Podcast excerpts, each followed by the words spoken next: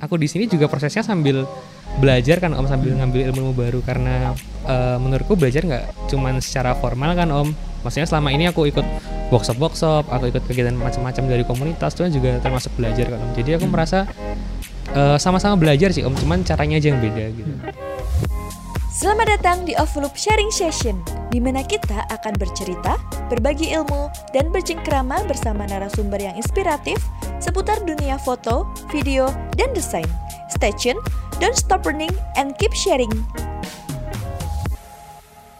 Oke, sudah live. Yes. Bismillahirrahmanirrahim. Halo teman semuanya, Assalamualaikum warahmatullahi wabarakatuh.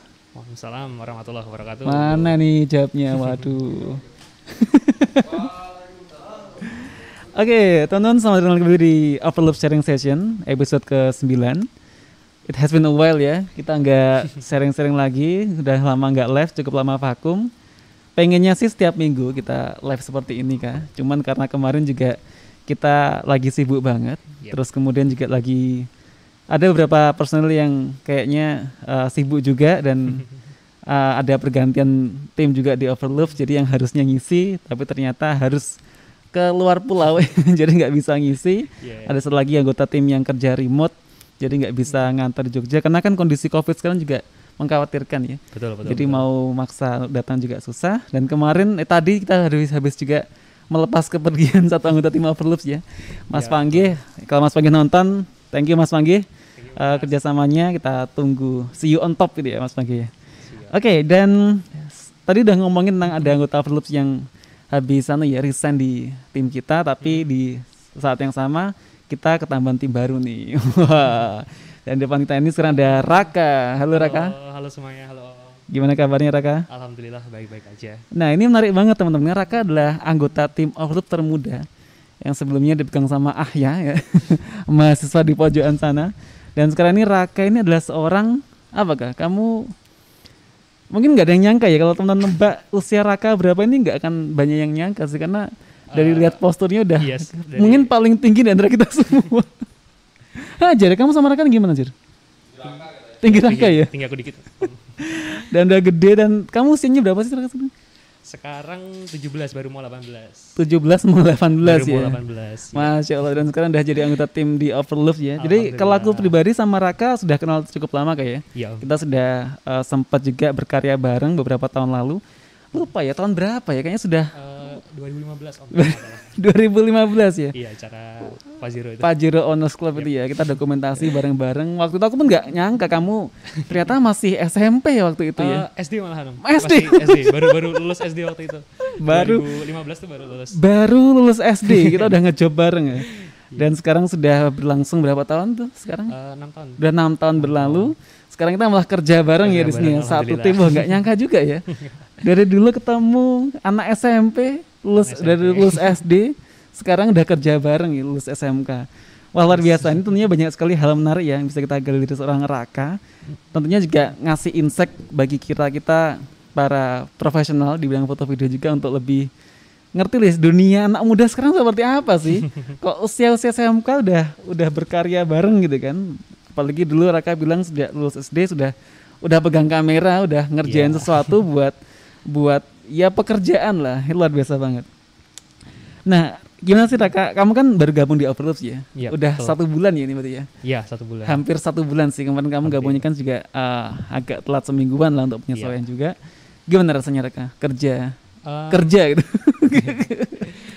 Sejauh ini ya it feels great ya Om ya. Hmm. Maksudnya uh, jelas ada adaptasi karena masuk ke dunia baru dari yang sebelumnya sekolah terus sekarang masuk ke dunia kerja. Pasti ada adaptasinya juga. Cuman uh, dalam proses itu sih aku enjoy sih om. Jadi nggak hmm. terlalu kerasa capek atau gimana. Cuman ya tuh kalau karena dinikmatin aja jadinya ya prosesnya nggak kerasa. Kerasa senangnya aja. Tapi aku waktu kamu pertama kali masuk Orpus langsung tak kasih banyak kerjaan yang berat loh aku ingat banget. Kita langsung produksi waktu itu.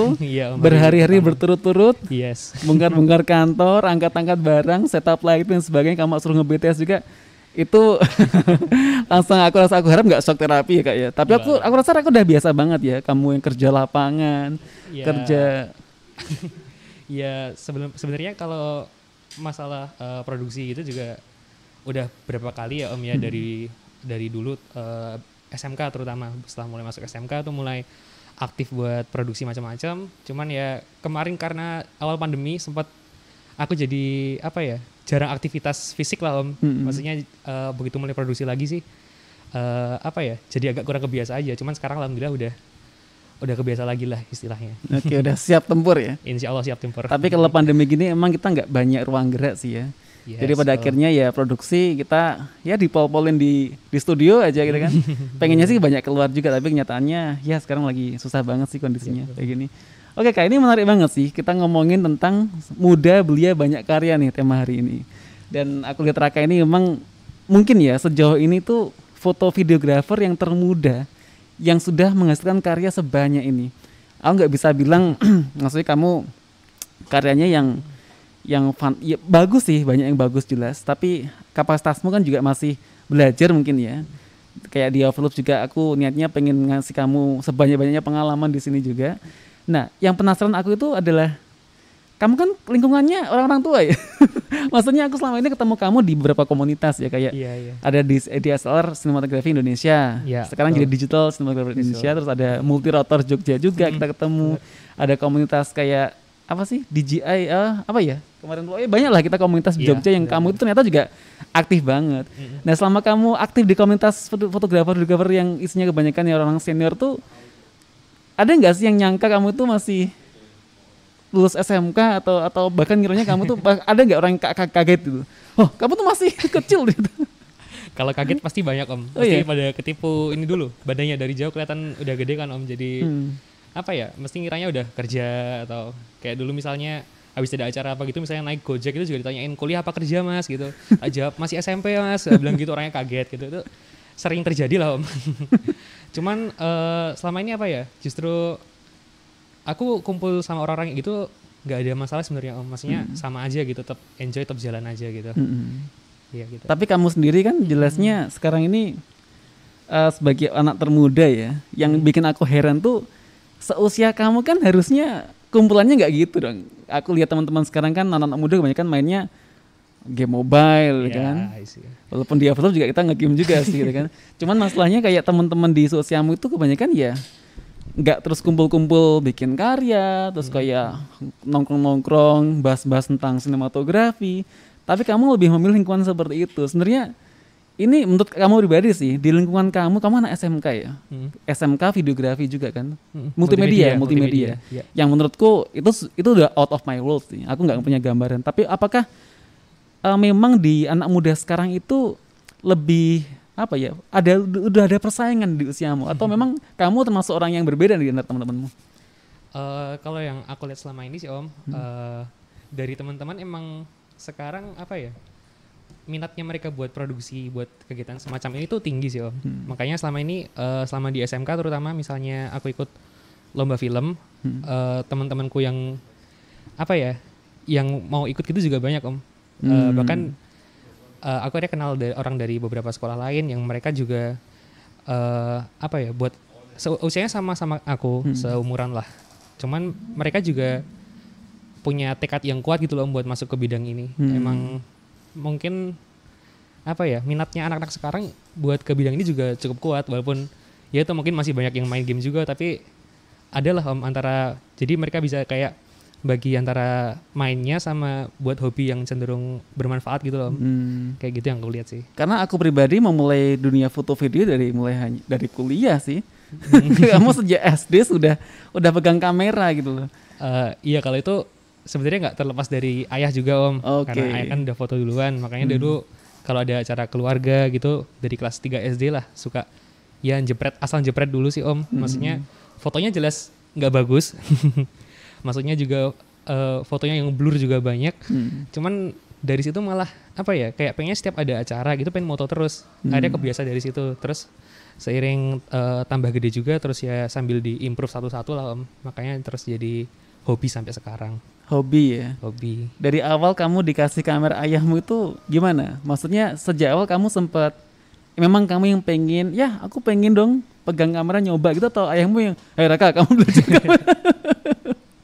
Kalau seingatku sih dulu aku emang pengen sih om Curious karena ya? iya karena lihat ayah waktu itu moto aku juga pengen nyoba gimana sih rasanya moto Hmm. gimana rasanya megang kamera motret orang-orang karena kelihatannya tuh orang kalau di foto bisa senyum bisa seneng gitu kan Hmm. aku penasaran rasanya gimana terus akhirnya aku nyoba dikasih kamera pocket waktu itu terus nyoba-nyoba moto-moto itu ya rasanya seneng makanya mulai dari situ terus keterusan sampai sekarang Se, menarik nih. Tadi Raka bilang kalau dia suka motret itu karena kamu melihat ayahmu kayak moto orang, orang yang difoto seneng gitu kan. Yap.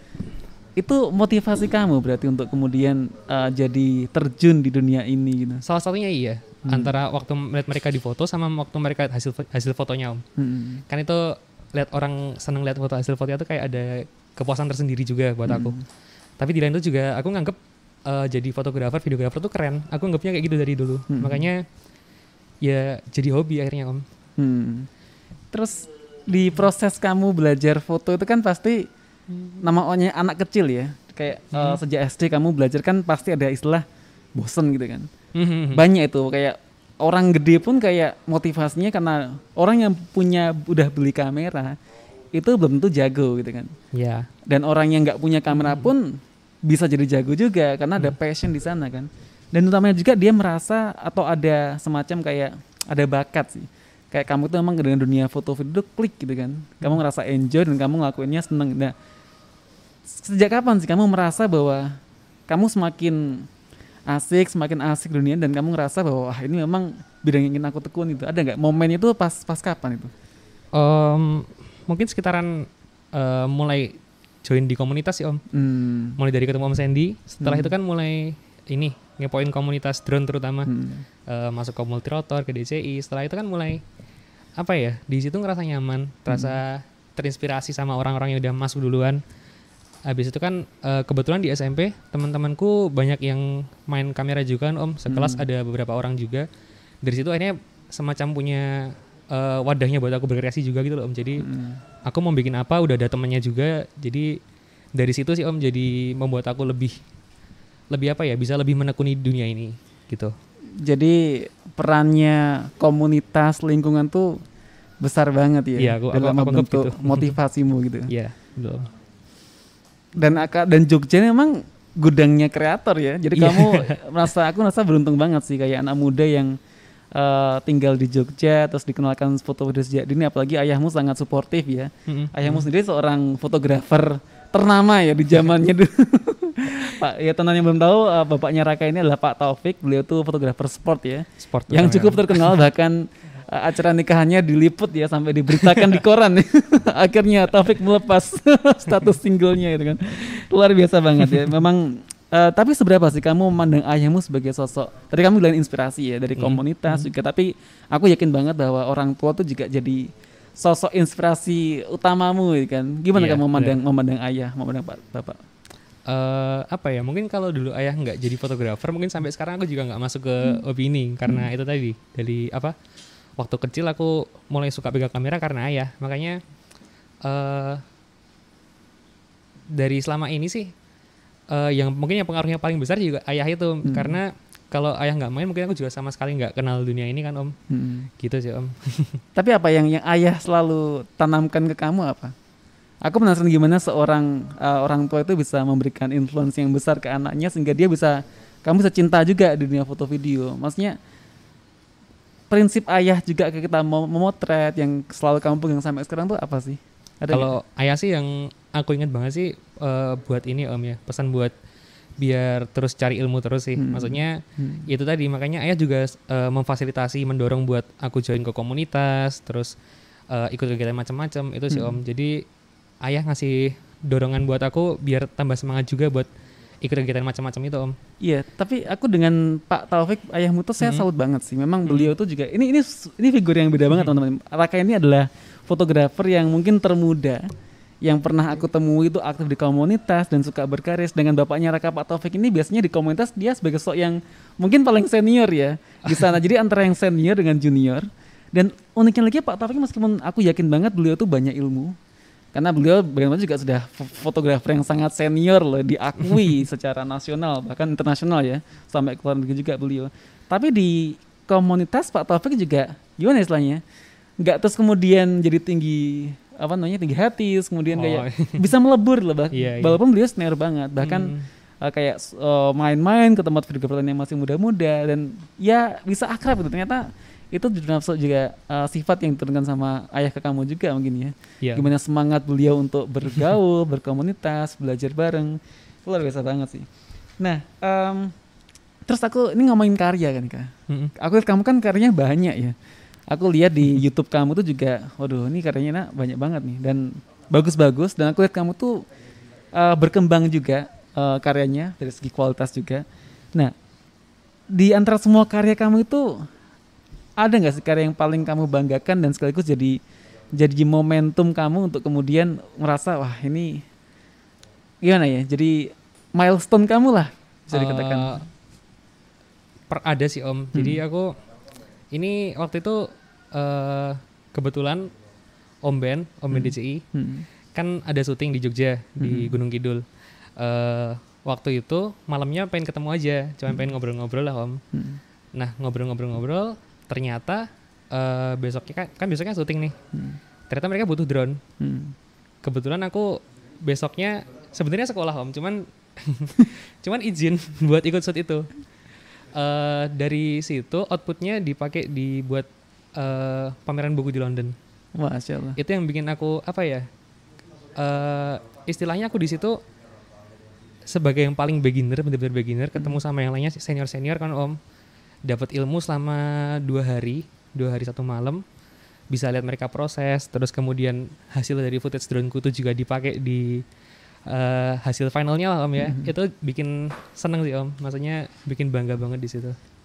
Anu yang ngerti bahwa karyamu itu kepake Iya. dan betul, di betul banget. skala yang internasional itu bikin itu satisfying jadi Yes. milestone achievement banget ya Mm, bener-bener. bahkan kayak ya aku sendiri pun nggak sampai ke situ gitu loh kamu tapi mungkin orang pun nggak nyangka ya kayak ini yang ng- ngambil itu anak yang masih kecil gitu kan bukan kecil sih masih remaja tapi selama proses kamu secara aku bilangnya udah profesional ya kamu profesional mengambil gambar dibayar untuk itu dan kamu diminta tolong karena orang ngerti kemampuan kamu tapi sempet nggak sih kayak setelah kamu dapat job tapi ketika orang ngerti bahwa kamu masih anak sekolah mereka underestimate itu sempet nggak ngalamin seperti itu Em, selama ini alhamdulillah belum sempat ngalamin kayak gitu sih om. Hmm. Maksudnya karena orang pun nggak percaya kamu masih sekolah ya oh nggak mungkin Iya. udah gede nih tapi kadang juga ada yang nggak tahu juga kalau aku masih eh, umur segini loh Om. dan Jadi dan nggak bilang-bilang juga takutnya ntar malah nggak percaya gitu iya sih om. Jadi selama ini mungkin ngeliat dari tampangnya udah kayak eh, bukan anak SMK ya om. Jadinya belum pernah dapet kayak gitu sih. Hmm. Tapi menarik nggak sih? Masih kamu kamu nggak nggak ingin membanggakan bahwa kamu masih muda loh, aku bisa mengalahkan orang-orang yang masih senior yang udah senior tuh. Nggak sampai gitu ya? Em, aku belum merasa bisa mengalahkan sih om. Cuman eh, ya ada kebanggaan tersendiri karena apa ya? bisa memulai hal kayak gini di usia muda terutama dulu mulai mulainya dari SD aku sih bersyukur banget sih om bahasanya eh, aku bersyukur karena aku bisa mulai lebih dini daripada kebanyakan orang sih itu yang aku rasain Oke. Dan belum ada beban ya.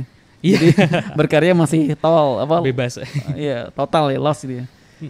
Tadi kita ngomongin tentang bersaing mengalahkan, tapi saya yang kita maksudkan mereka ini secara memang literally ya, kamu mengalahkan yang senior tuh dalam rangka kayak ada nggak sih lomba-lomba foto, lomba video yang kamu ikuti, kamu bisa menyingkirkan ya lawan-lawanmu yang sudah berusia, berpengalaman lebih jauh lebih eh, lama dari kamu itu sempat nggak? kalau lomba video sih waktu SMP Hmm. waktu waktu itu SMP kelas 2 kalau nggak salah itu lama-lamanya ya SMA sih om cuman ya perbedaan antara anak SMP dan SMA waktu itu sebenarnya secara skill ini aku lihat lumayan sih om makanya waktu itu bisa dapat juara dua kalau nggak salah om Hmm. yang juara satu juara itu bahkan kategorinya umum loh om ada Hmm. kayak kampung mana gitu yang ikut dan di situ bisa dapat juara dua itu bangga sih om Hmm, hmm, hmm. Luar biasa ya. itu karya apa itu? Eh itu lomba video buat ini om eh tentang kekerasan pada anak jadi Hmm. anti kekerasan pada anak jadi videonya pendek sih om waktu itu dua menit apa ya kalau nggak salah Hmm. kayak gitu Oke, terus kamu sendiri kak, kita udah Hmm. ngomongin tentang hal profesional ya, dan kamu udah berkarya, menang lomba juga, dibayar juga. Tapi orang dan, dan kamu mencitrakan diri kamu tuh sebagai apa sih? Karena bidang foto video kan banyak banget ya. Ada drone pilot, ada video editor, ada juga fotografer, Hmm. ada juga filmmaker, ada juga ya videografer untuk dokumentasi kamu mem- me- fokusnya ke mana nih? Selama ini sih eh, ke videografer sama video editor ke event-event om, Hmm. sama ketambahan drone pilot Hmm. gitu sih om. Jadi pas event itu eh, kamu bisa sekaligus menghandle drone-nya juga ya Iya. dalam satu paket itu ya. Betul betul. Nah, kita ngomongin event nih kak. Ini kan jadi area yang sangat bisa membedakan antara satu fotografer dengan videografer yang lainnya ya. Mhm. Gimana? Karena di event tuh kita nggak ada skrip ya kan, Iya, nggak ada betul, rencana. Itu semua murni inisiatif dari dari videografer yang Mhm. mengambil gambar di acara itu. Itu yang pasti membedakan antara satu dengan yang lainnya. Kalau kamu sendiri gimana sih memandang apa yang udah kamu lakukan nih ketika aku yakin dengan karyamu sebanyak itu kan aku yakin banyak orang yang kemudian juga puas dengan karyamu terus kayak akhirnya dipakai lagi dan akhirnya apa namanya kamu dipandang sebagai seorang yang profesional gitu. Tapi dari kamu sendiri gimana sih yang eh, ketika kamu dokumentasikan sebuah event tuh pendekatanmu gimana? Dan menurutmu video event yang bagus tuh yang yang gimana ini? Nah, ini dari perspektif seorang yang masih belia nih, videografer yang belia nih. Eh, selama ini sih eh, tentang video ya om ya. Hmm. Aku yang jelas eh, yang aku tangkep banget nih om dalam perjalanan seorang videografer itu semakin banyak yang bikin karya, Hmm. terutama pada jenis-jenis karya yang sama, misalnya event semua nih ya. Hmm. eh di situ dia semakin terbiasa dan semakin ngerti polanya om. Hmm. Karena sebenarnya kan event tuh polanya juga eh secara general lah mesti gitu-gitu aja kan om. Jadi di situ eh udah mulai bisa memahami lah om. Terus hal lain yang sebenarnya mulai aku pelajari dari om Sandy juga itu buat video tuh kita milih backsoundnya dulu tuh om. Dulu om Sandy pernah ngasih tahu waktu waktu masih SMP.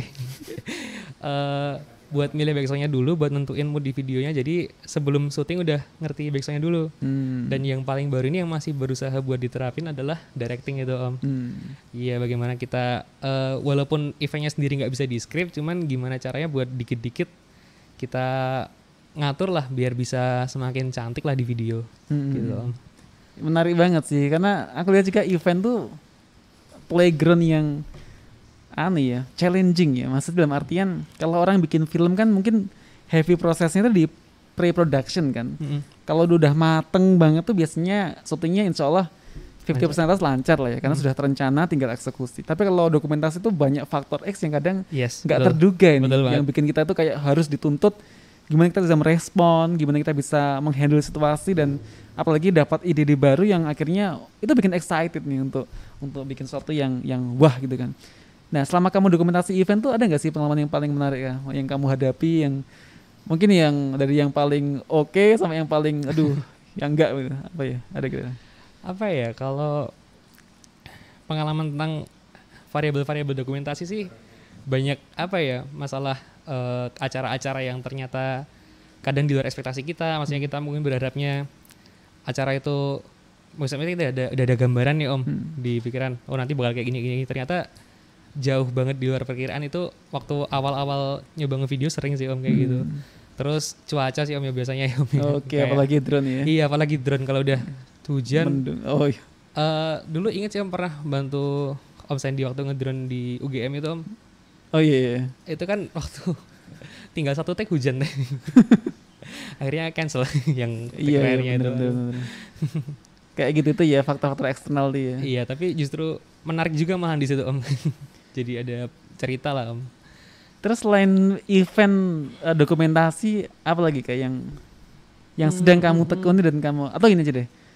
Kamu kan bilang tadi di awal kamu sebagai orang yang sejak awal sudah merasa bersyukur karena kamu mulai sejak awal kan. Mm-mm. Yang jelas pastinya kalau kamu punya langkah yang tepat ya kan. Aku langkah yang tepat ya karena kalau kamu berkutat di dunia ini ini aja mungkin ya kamu gak akan berkembang gitu kan. Tapi kalau kamu punya target yang nyata dan kamu pengen jadi apa dengan lingkungan yang tepat mungkin kamu akan lebih cepat lagi berprogres dengan. Mm. Nah kamu sendiri udah punya gambaran belum sih kamu pengen pengen jadi seperti apa, pengen videografer yang seperti apa, atau pengen menghasilkan karya yang seperti apa? Hmm, aku selama ini sebenarnya masih eh, kadang ngerasa kurang puas ya sama video aku sendiri Hmm. Jadi aku karena eh, kebiasaanku dari dulu adalah ngelihat video-video orang lain, Hmm. eh, terus dilihat bagusnya di mana, maksudnya eh, hal-hal apa di video itu yang bisa jadi inspirasi buat aku. Hmm. Di situ aku kadang ngerasa beberapa hal yang perlu di improve lagi dari Hmm. segi uh, skillku sendiri om ya. Hmm. Uh, kadang masalah color itu masih jadi suatu apa ya? Kadang aku ngerasa kayak eh ini kurang cocok. Tapi misalnya aku tanya ke temanku kayak ini udah oke, aku tanya second opinion gitu katanya mereka udah oke. Jadi kadang aku ada, masih kayak apa ya? Bimbang lah om di situ om. Jadi aku Hmm. kadang eh, beberapa hal sih om nggak cuma color, misalnya kayak tipografis juga sebenarnya selama ini jadi masalah buat aku. Jadi aku eh, yang aku pikirin sih ke depannya aku berusaha improve di hal-hal kecil kayak gitu dulu sih om. Hmm, jadi ningkatin kualitas dulu ya. Yes betul. Jadi apa ya? Ningkatin hal-hal yang selama ini emang di aku masih kurang banget kayak gitu om. Hmm, hmm, hmm. Apa tadi tentang tipografi. Hmm. Jadi eh, pentingnya seorang videographer buat sekaligus menguasai desain. ya. Desain betul. Karena banyak sekali yang aku lihat juga ternyata udah karyanya bagus tapi ketika ada unsur elemen teks di video itu atau ada logo ya, betul. watermark gitu kadang Hmm. bisa langsung merusak segalanya karena jomplang banget itu kan. Mm, mm. Oke, itu menarik banget kak karena eh, termasuk Raka di Overlook-nya kan kita juga agensi desain ya. Jadi Mm-mm, memang sekaligus dalam satu agensi kita bisa uh, belajar foto dan video bareng-bareng dan sekaligus mendesain dan sering kali ketika kita dihadapkan di sebuah proyek itu memang satu paket apalagi kita ngomongin tentang video project yang sifatnya itu kayak company profile, Mm-mm. uh, video explainer itu kebanyakan memang elemen grafis juga heavy banget di sana kayak project yang sekarang kita kerjakan apalagi di masa pandemi Yes, gini kan betul betul. wah itu nggak mungkin produksi akhirnya full animasi itu ternyata memang penting ya untuk seorang videographer tuh kemudian untuk bisa menguasai desain. Nah untuk desain sendiri kak, kamu ya seberapa interest dan seberapa sudah kamu menguasai tentang per per desainan Perdesainan. nih, per layoutan, tipografi, color. Eh sebenarnya dari dulu sih om sebenarnya pengen bener-bener bisa menguasai desain. Cuman nggak tahu kenapa sebenarnya masih ada yang eh apa ya? Kayak setiap aku bikin desain mesti rasanya kayak kurang nyaman loh. Maksudnya aku ngerasa kayak ada yang aneh gitu loh om. Hmm. Eh, akhirnya aku mesti minta tolong bantuan siapa gitu. Misalnya Hmm. temanku si Raffi itu sering banget aku minta tolongin. Kalau Raffi nonton thank you ya Raffi. Eh, akhirnya sih aku sambil ya belajar pelan-pelan sih. Maksudnya terutama masuk sini sih eh, sama master-master yang lain ya. Ada Mas Fajar, Mas Ahya, Mas Bima ya kan. Eh, banyak belajar dari mereka sih aku om. Hmm. Kayak gitu. Apa yang membuat kamu? Aku karena menarik kak. Jadi gini, em, Hmm. aku masih penasaran kenapa sih seorang videographer yang kadang karyanya itu bagus banget. Mm-mm.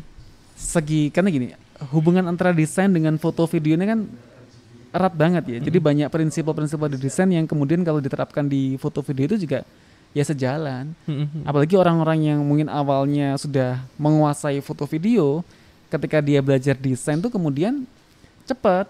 Apalagi ngomongin tentang belajar bikin ilustrasi, bikin f- gambar, itu dia mengatur lightingnya. Karena kan bagaimanapun di sebuah karya ilustrasi, karya desain tuh permainan eh, warna, ya kan, cahaya itu itu pasti akan sangat berpengaruh gitu kan. Sekali. Iya. Nah, tapi dari kamu sendiri apa sih yang menurut kamu itu yang masih kamu tadi merasa kurang serk tuh di desain tuh masalah apa? Apa yang buat kamu merasa kayak kalian Oh. itu kurang memuaskan bagi kamu sendiri? Terutama sih tipografi sih om. Oh tipografi. Yes, itu paling sebenarnya paling jadi masalah buat aku sementara. Hmm. Cari anu ya ukuran font ya Iya, yang cari- cari pas font itu yang pas hal, juga hal tuh. sederhana sih kayak di Iya. video itu biasanya bagus tapi fontnya kok gedean. itu sering banget kayak gitu tuh. Mm, sebenarnya hal yang menurut orang lain simple, cuman Hmm. nggak tahu kenapa di aku masih sampai saat ini masih kurang eh, menurutku kurang maksimal aja sih om. Hmm. Gitu. Ya itu penting sih. Mm. menarik menarik tapi eh, tren dunia foto desain sekarang pun juga kadang nggak terlalu banyak heavy di elemen grafis sih Mm-mm. karena unsur utama desain yang bagus sekarang tuh kadang simple aja tapi kalau elemen visualnya fotonya tuh bagus banget unsur grafisnya tinggal simple aja Iya betul betul. karena kebanyakan orang gini ketika seorang videographer itu mikir dia harus mendesain di dalam pikiran mereka tuh biasanya langsung harus wah ini harus harus macam-macam nih desainnya Hmm. padahal kenyataannya elemen desain yang simple kalau sudah foto video udah bagus tuh kadang nggak perlu ribet sih Iya, hanya betul. simple aja malah malah bisa elegan Hmm. banget itu kan Benar, benar, benar. tapi penguasaan tentang ukuran font terus kemudian layouting negative space tuh kadang di situ sih beda halnya dengan orang seorang fotografer desainer yang memang sudah menguasai uh, desain yang tren desain sekarang ya kan sedangkan dia hanya butuh foto yang bagus itu kadang malah kesulitan karena untuk belajar seorang desainer belajar foto itu effortnya kadang harus lebih karena harus ada kamera. Iya. Itu kan masalah equipment kan kalau foto video itu. Nah, menarik Raka, karena kamu termasuk anak yang masih muda, kecil kan, kan, tapi kalau kamu ngomongin equipment tuh udah kamu langsung update banget Waduh. nih perlengkapan-perlengkapan. Kamu ke terakhir ke sini bawa lensa Sony uh, G Master ya. Eh, G biasa Oh itu. G biasa yang tapi udah udah G udah keren banget itu. Terus kamu punya uh, drone juga, kamu punya stabilizer juga. Menurut kamu seberapa sih uh, peran alat ya dalam uh, ka- menghasilkan sebuah karya itu? Eh, alat memang berperan sih om. Hmm. Cuma menurutku eh misalnya emang kitanya sendiri belum bisa buat upgrade alat ya gimana cara kita memaksimalkan skill kita dengan alat yang ada. Hmm. Maksudnya eh, dulu aku punya prinsip buat jangan sampai aku upgrade kamera sebelum aku bisa bener-bener memaksimalkan potensi dari kamera itu sendiri om. Hmm. Maksudnya sekarang aku masih pakai A6300 Hmm. udah dari 2016 kalau nggak salah dari masih awal ya, launching. masih pakai 6300. Udah, Mas Fajar masih pakai A6000. udah aneh ya maksudnya eh, aku beli dari awal launching maksudnya dari 2016 udah Hmm. lama banget cuman ya aku masih ngerasa ini kamera masih bisa dimaksimalin lagi maksudnya Hmm. dari segi settingannya lah dari eh, nanti setelah shoot nanti post productionnya gradingnya masih bisa dimaksimalin lagi aku menganggap masih kayak gitu sih om Hmm. jadi alat berperan cuman misalnya enggak ya kitanya juga harus maksimalin eh, skill dari kitanya sendiri juga gitu Jadi harusnya malu ya kalau punya alat tapi masih belum bisa memaksimalkan ya dan keep betul. complaining akan itu dan Iya. pengennya harus akan upgrade upgrade terus. Iya. ya. Tapi apa kak eh, teknologi apa sih yang saat ini menurut kamu itu menghambat kamu dalam berkarya di ka- kamera yang sekarang ini? Ada nggak sudah? Eh, dari segi yang aku punya sih om sekarang mungkin paling lemah di audio om Hmm. Oke, lanjut lagi kak. Sampai mana tadi kita ini? sampai ini pengalaman ngedrone Oh iya ngedrone. Karena Yes. ngedrone ini unik banget kayak ya. ini kan jadi bidang pekerjaan yang sebenarnya asik kan. Mm-mm. Karena kalau kita ngomongin drone ini kan kita nerbangkan uh, wahana yang memang tuh harganya nggak murah gitu kan. Tapi orang juga banyak nganggapnya itu cuma main-main. Dan banyak orang yang masih nggak main-main tuh ketika disuruh menawarkan jasa drone-nya dia ngasih harga yang murah gitu kan karena betul, ini kerjaan yang santai main-main tapi sebenarnya ada resiko besar kan Mm-mm. di balik itu gitu kan. Mm-mm, benar. Kamu sudah di level itu belum sih di level bahwa ini pekerjaan sangat beresiko tinggi dan semakin kita nekat tuh resikonya juga semakin besar tapi kadang kita juga pengen nekat nih karena untuk Hmm. dapat angle yang kayaknya membanggakan udah lihat kayak videonya Sam Calder gitu ya. betul betul Wah itu terbang di antara tebing-tebing di antara lubang apa itu bisa wah satisfying banget. Kamu gimana nih pengalaman dengan aerial? ya? Eh, kalau aerial sih semenjak pertama kali aku main drone sih sebenarnya aku udah memahami apa ya di pendapatku sih orang yang mau main drone harus paham kalau drone itu punya resikonya sendiri Heeh. termasuk eh, yang paling bahaya kalau kena orang lain Oh iya karena benar. drone itu terutama yang gede-gede kayak Phantom itu kalau kena orang bahaya tuh Om. Heeh. Aku sejak pertama kali nerbangin drone Sima X5C waktu itu aku terbang outdoor om Eh, tanpa apa ya di ini sih sebenarnya ada kayak lahan lumayan luas cuman aku tanpa kontrol penuh sama drone nya karena baru istilahnya baru kenalan lah om Mm-mm. itu benar-benar penerbangan pertama banget sekitar lima menitan aku drone nya aku terbangin agak tinggi jadi waktu itu se- eh, di sebelahnya drone ini ada kayak bangunan gitu om Hmm. jadi anginnya ke cover sama bangunan ini Oke. waktu naik di atas bangunan itu itu yang aku nggak perhitungan sama sekali eh anginnya udah gak cover sama bangunan kak om otomatis drone-nya karena belum GPS drone-nya gerak sendiri Heeh. gerak sendiri waktu itu aku belum bisa ngontrol udah turun cuman karena turunnya cepat kan aku takut jatuh kan om. Refleksku throttle-nya aku full ke atas. Malah dinaikin ke naik atas. lagi udah naik. Aku tuh sel- selama berapa detik kita aku panik gak bisa ngapa-ngapain. Akhirnya drone-nya hilang sampai sekarang nggak ketemu. Itu penerbangan pertama banget dan drone-nya udah hilang. Sampai sekarang masih ada remote-nya di Itu rumah usianya baru berapa hari itu, berapa bulan? itu baru datang gitu om Pada pertama kali pakai langsung pertama hilang ya. kali dicas habis dicas langsung nyoba pakai langsung hilang. 5 menit terbang. Sampai Itu- sekarang yang ada tinggal remote-nya doang di rumah. Gara-gara nggak ada GPS, jadi emang teknologi penting banget Iya, ya. dan eh, di luar itu anu sih Om, benar-benar skill seorang pilot tuh harus bisa kondisi apa pun harus bisa nguasain drone-nya. Karena Hmm. drone DJI sendiri atau drone-drone profesional lainnya eh, bisa aja kan om. Eh, kayak keadaan tertentu misalnya ketutupan pohon atau mendung banget jadi ya dia kehilangan sinyal GPS. Nah di situ kita juga harus bisa ngontrol nih om karena waktu itu kalau misalnya aku udah ngerti tentang drone sendiri om ya misalnya waktu itu walaupun nggak ada GPS harusnya bisa terkontrol itu dronenya Seharusnya ya. seharusnya bisa Kalau karena lahannya luas Tapi kamu benar udah udah belajar juga ya tentang mengontrol drone tanpa GPS tuh udah. Iya, dari karena dulu ya tuh Om kan yang dilombain waktu itu eh, nggak pakai GPS. Hmm. Makanya waktu itu motivasinya adalah latihan gimana biar bisa menang lomba. Hmm. Setelah itu waktu main ke drone GPS, alhamdulillahnya apa ya? Karena sebelum lomba udah latihan istilahnya setiap hari latihan mungkin 2 3 kali kan Om. Jadinya udah kebiasa banget sama kontrol drone-nya. Sekarang bahkan kadang aku suka nerbangin Phantom nggak pakai GPS juga sebenarnya Om. Eh, karena apa ya? Aku kadang ngerasa kayak gerakannya lebih smooth gitu Kadang-kadang ngerasa kayak gitu. Cuman ya jarang sih Om sebenarnya eh, tanpa GPS itu. Karena GPS sendiri kan eh, berguna kalau misalnya kita lagi event, lagi ngurusin misalnya banyak orang di situ kan kita Hmm.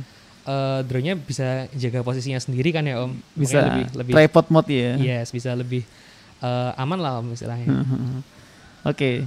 Itu tadi yang Raka bersama bidang aerialnya. Hmm, Yang ternyata aku nggak nyangka juga ternyata kamu sudah memandang berpikiran lebih dewasa ya tentang drone.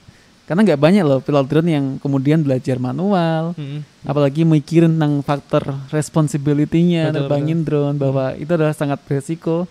Apalagi kita nerbangin di atas orang, terus kemudian nggak usah aneh-aneh juga lah ya. hmm, Kalau kita nggak merasa yakin banget dengan skill kita, yes, nggak usah terus aneh harus kayak Sam Calder gitu kan. itu itu kayak bunuh diri pada akhirnya. Itu Betul, luar biasa sih kak. Nah, em, ini kembali lagi nih. Ini ada Raffi juga. M Raffi Bo kan si Raffi kan ya. Raffi, Nah, ini ada Raffi nonton juga. halo Raffi. Tadi sempat kita vakum itu terus kemudian kita live lagi dia komentar. Nah, udah muncul lagi gitu kan. Halo Vi, Wah, ditunggu main ke Overloop-nya ya. Mengunjungi Raka ini juga di sini. Ntar kamu yang kemudian nemui Raffi ya. Oh, siap. diajak tur-tur ya ke kantor kita. Nah, ini Raffi kan juga sebagai sosok teman kamu ya. Yes, Eh, teman satu tim yang kemudian eh, kalian berkarya bareng. Dan tentunya Raffi ini juga sebuah seorang partner juga kan? Betul betul. yang kemudian kalian punya se- sebuah visi yang sama mungkin mindset yang sama. Tapi di lingkungan Raka sendiri nih gimana sih? Maksudnya em, pernah nggak sih kamu dapat apa ya kayak aku ngerti kamu di lingkungan lingkungan kamu aku pun yakin kamu juga punya teman-teman dong yang seusia gitu kan. Jelas. dan mungkin nggak ke satu bidang juga. Ada nggak sih yang kayak mencibir kamu kayak aduh apa sih kerja terus apa gimana? gitu main-main sama kita. Kamu sama sih nggak ada harus harus memilih di antara itu deh kan? Memilih di Eh. antara kamu ikut seneng-seneng menikmati masa mudamu dengan main-main gitu atau kamu gimana? Ada nggak pernah nggak encounter hal seperti itu? Eh, pernah sih Om. Sebenarnya karena gini waktu SMP dulu pernah mau ada bukber. Kelas, cuman kebetulan di tanggal bukber itu sebelumnya udah ada janjian job di tanggal itu Om. Maksudnya Oh, kan gitu. mau nggak mau harus ngerjain itu. Jadi yang harusnya bisa ketemu sama teman-teman juga dikorbankan karena buat ngejar itu sih Om. Hah. Tapi ya eh, aku sih gimana bisa ngimbangin sih Om. Maksudnya Hmm. biar bisa tetap sama teman-teman bisa kumpul-kumpul, bisa senang-senang, tapi juga dari segi ininya kayak hobi sama kerjaan juga harus bisa jalan terus gitu sih Om. Hmm. Hmm. Itu ani ya dilematis ya. Iya, kadang-kadang saat-saat kayak gitu itu. Betul betul. Antara lebih pengen main sama teman-teman atau eh, harus ambil event ini atau mau produksi ini gitu kan. Cuman eh, ya kadang-kadang aku milih main sama teman, kadang-kadang aku milih sama ya tinggal gimana cara yang ngimbangin sih Om. Karena buat bisa tetap di dua-duanya masih possible sih menurut aku. Hah. bisa ya Iya. Tapi kalau tanggapan dari lingkungan sekitarmu sendiri yang bukan di bidang ini kayak Mhm. dari guru, dari saudara, dari teman-teman tuh gimana kak? Eh, alhamdulillah sih selama ini eh, positif sih om maksudnya belum nggak ada yang kayak berpikiran kayak kenapa sih dia gini-gini terus atau ngomongin apa gitu sementara ini sampai sampai sampai saat ini masih belum ada sih om Mhm. jadi aku bersyukur banget alhamdulillah aku mikirnya selama ini lingkungan di sekitarku suportif sih om Mhm. Eh, bener-bener menghargai apa yang orang lain lakukan gitu om Tapi ada nggak teman-teman kamu atau lingkungan kamu yang kemudian terinspirasi dengan apa yang kamu lakukan? Gitu? Eh, ya istilahnya kecipratan lah om Hmm. jadi eh, kayak kadang dulu pernah teman-teman aku sekelas aku ajak main film akhirnya juga terus ikut produksi jadi eh, mereka cek- ikut kecemplung di hobi yang sama gitu om. Hmm. Ada beberapa yang kayak gitu. Kemudian apa namanya? Akhirnya minta saran kamu. Iya, terus mulai advice. bahasnya bahasanya mulai ke bagian kayak gitu lah om. Tapi kamu sendiri kah eh, di bidang foto video ini sebenarnya kamu saat ini levelmu masih di hobi Mm-mm. atau kamu memang bener-bener pengen total serius nih di bidang ini? Aku pengen total serius sih om. Total Jadi masih serius ya. progres lah bahasanya Aha. sekarang. Tapi aku pengennya ke depannya benar-benar bisa total serius di bidang ini. Heeh. Mm-mm. Jadi pengen anu ya, fokus gitu ya. Mm-mm, betul, betul. Apa sih yang pengen kamu sampaikan ke rekan-rekan? Kan sekarang gini nih. Dunia anak muda sekarang kan cukup berbeda ya dengan masa aku Mm-mm, muda dulu kan. Karena sekarang banyak disrupsi. Terus apalagi sekolah sekarang serba daring kan. yang banyak anak wisuda tuh bahkan tanpa merasakan bangku sekolah itu banyak juga. Termasuk kita belum bahas juga ya alasan kamu kenapa nggak kuliah itu karena juga ngerasa sekarang masih belum efektif nih Betul, untuk betul. kemudian langsung kuliah. Em, dari fenomena yang kamu lihat sekarang ini apa sih yang yang jadi masalah dari anak-anak seusia kamu yang kamu rasakan itu ada nggak? Eh, aku merasa kurangnya ini sih om, kemauan sama inisiatif. Kadang-kadang emang kita, terutama sekarang ya, om, misalnya eh, pada akhirnya setelah misalnya SMK kan emang kebanyakan ditarget buat langsung kerja om. Tapi Hmm. misalnya kuliah, habis kuliah juga mesti kerja juga kan om. Hmm. Nah di situ yang kadang kita perlu ini memulai lebih dini biar bisa apa ya? Karena sekarang kan kerjaan tuh bener-bener macem-macem ya om ya. Maksudnya Hmm. lebih banyak daripada zaman dulu kayak Hmm. eh apa ya?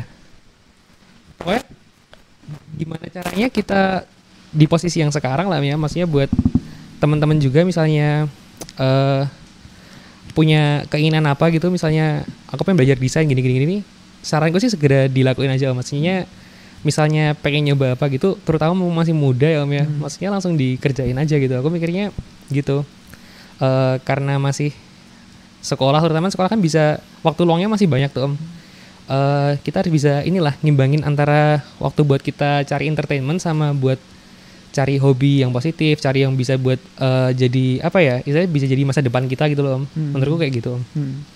Jadi bijak-bijak memilih waktu ya. Mm-mm, harus bisa manage itu Dan sekarang ini kayak tadi aku suka banget sih Raka bilang bahwa kalau kamu pengen menguasai sesuatu ya jangan jangan ditunda. Mm-mm, bener-bener Karena mau mulai sekarang pun itu yang perlu kamu lakukan hanya tinggal ngetikkan kata kunci itu di Google, semua resource tuh akan akan muncul, muncul, gitu semua kan. betul betul betul tanpa perlu nunggu sekolah. yes Ya, tapi kamu sekarang menarik ini. Ini ada Pak Bapakmu juga barusan gabung lagi, alhamdulillah lancar banget, lancar lagi. Keputusan Raka untuk kemudian nggak kuliah dulu. Aku yakinnya ini jadi jadi hal yang menarik sih karena ketika kamu memutuskan untuk tidak kuliah kan kamu berarti tertinggal kan. Tertinggal dengan teman-teman yang seusia kamu. Karena aku yakin pasti teman-temanmu sekarang pada postingan, "Eh, aku sudah ospek nih, aku bahas masuk kelas, teman-teman baru." Oke, kita sampai mana tadi ya? Tadi pas pas menarik-menariknya sih, aku tanya tentang eh, tadi kamu ngomongin bahwa kamu bisa merasa bisa memulai lebih cepat ya di bidang ini dengan dan pasti itu merasa ada sebuah kebanggaan juga kan bisa menguasai foto video di saat teman-teman yang lainnya mungkin juga yang baru tertarik sekarang baru belajar sekarang juga pasti pasti banyak kan di di Hmm. seusia kamu gitu kan. Tapi di sisi lain keputusan kamu untuk kemudian nggak nerusin kuliah itu juga jadi faktor juga apakah itu membuat kamu merasa tertinggal atau kamu punya rencana khusus nih dan itu malah jadi hal yang menurutmu memberikan keuntungan. Em, kalau untuk kuliah sih om sebenarnya eh, dari dulu pengen rencananya kuliah dulu om. Heeh. cuman karena setelah pandemi ini eh, semuanya jadi online sih aku ngerasa kayak kurang apa ya kalau kuliahnya online tok tuh kayak cuman ada yang ada yang kurang gitu loh om. Hmm. maksudnya aku mengharapkan bisa eh, secara langsung pertemuan tatap muka gitu loh om. Eh, jadi misalnya besok kuliah udah udah apa namanya ya udah mulai normal lagi itu baru mungkin dipertimbangkan buat kuliah juga. Cuman aku merasa sekarang aku di sini juga prosesnya sambil belajar kan om sambil ngambil ilmu, ilmu baru. Karena eh, menurutku belajar nggak cuman secara formal kan om. Maksudnya selama ini aku ikut workshop workshop aku ikut kegiatan macam-macam dari komunitas itu kan juga termasuk belajar kan om. Jadi aku merasa eh, sama-sama belajar sih om. Cuman caranya aja yang beda gitu. Hmm. Tapi emang ilmu jadi gini sih yang penting itu adalah ketika kita uh, memanfaatkan waktu kita itu kan ada sebuah kebanggaan tersendiri ketika kita jadi berbeda kan Mm-mm. apalagi dapat kesempatan yang lebih banyak dari yang lainnya kuliah mungkin bagi banyak orang tuh hal yang ya sebuah pencapaian kan sebuah sebuah fase baru Mm-mm. tapi ketika mendapatkan sebuah pengalaman yang mungkin gak didapatkan di tempat lain tuh akan jauh lebih berharga Iya, itu dan mungkin saat ini pun pengalaman yang bisa kamu dapatkan justru dapatkan ketika kamu memutuskan untuk untuk nggak kuliah dulu karena Hmm, kalau kamu hmm. kuliah mungkin nggak ada kesempatan untuk bisa kerja betul betul. untuk bisa apalagi setelah kamu kuliah mungkin juga udah beda lagi kesempatannya ya Hmm, kan betul, betul. udah beda juga karena aku sendiri dulu juga juga nggak nggak langsung kuliah kah waktu aku dulu itu Iya, betul. aku mau nyari sebanyak mungkin pengalaman dulu ternyata setelah Hmm. kuliah juga jadinya lebih siap juga sih Oke. dan di range waktu itu ya memang usia usia kita juga masih masih sebaya lah untuk Mm-mm. telat setahun tuh nggak masalah juga gitu kan. Iya, iya. Nah tapi kamu Mm-mm. sendiri em, apa sih? Kamu sudah banyak rencana belum target-target yang pengen kamu kuasai selama masa kamu masih belum kuliah ini?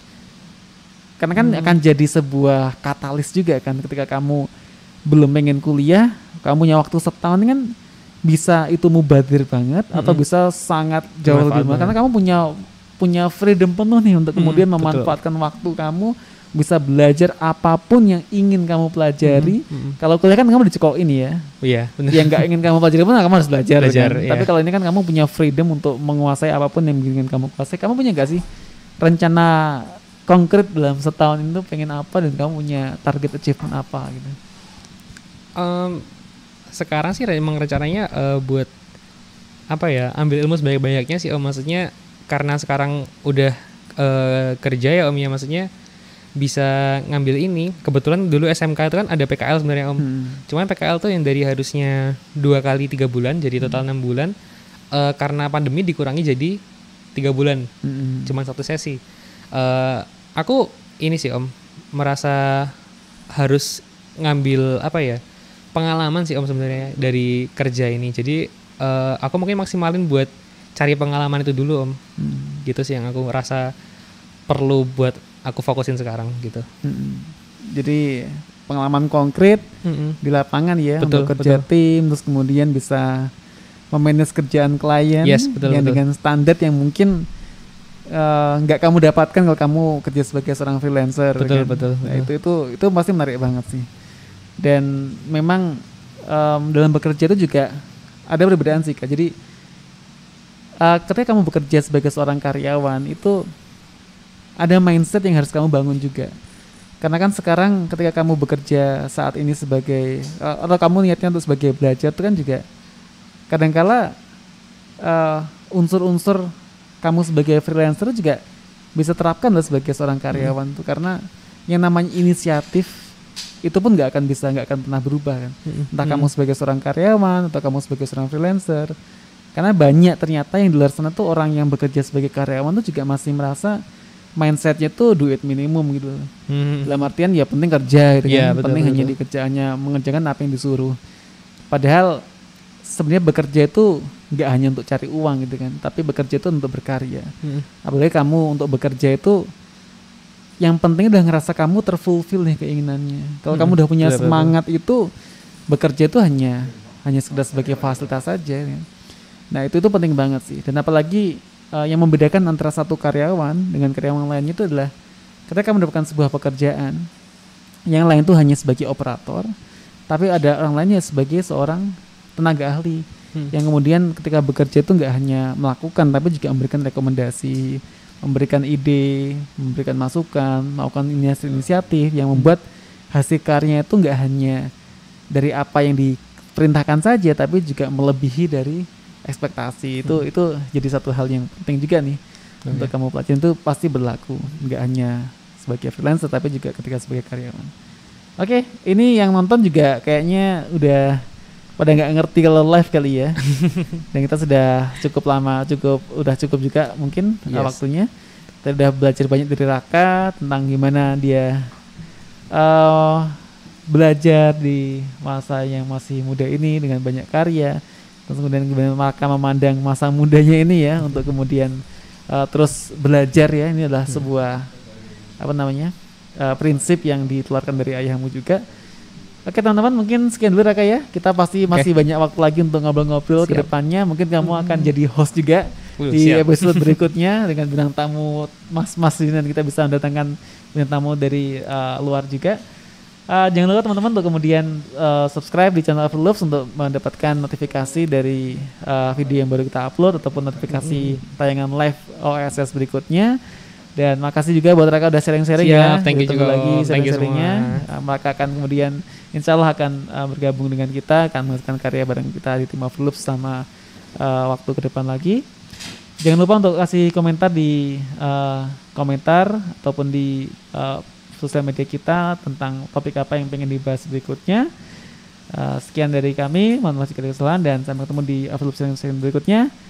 Wassalamualaikum warahmatullahi wabarakatuh. Waalaikumsalam.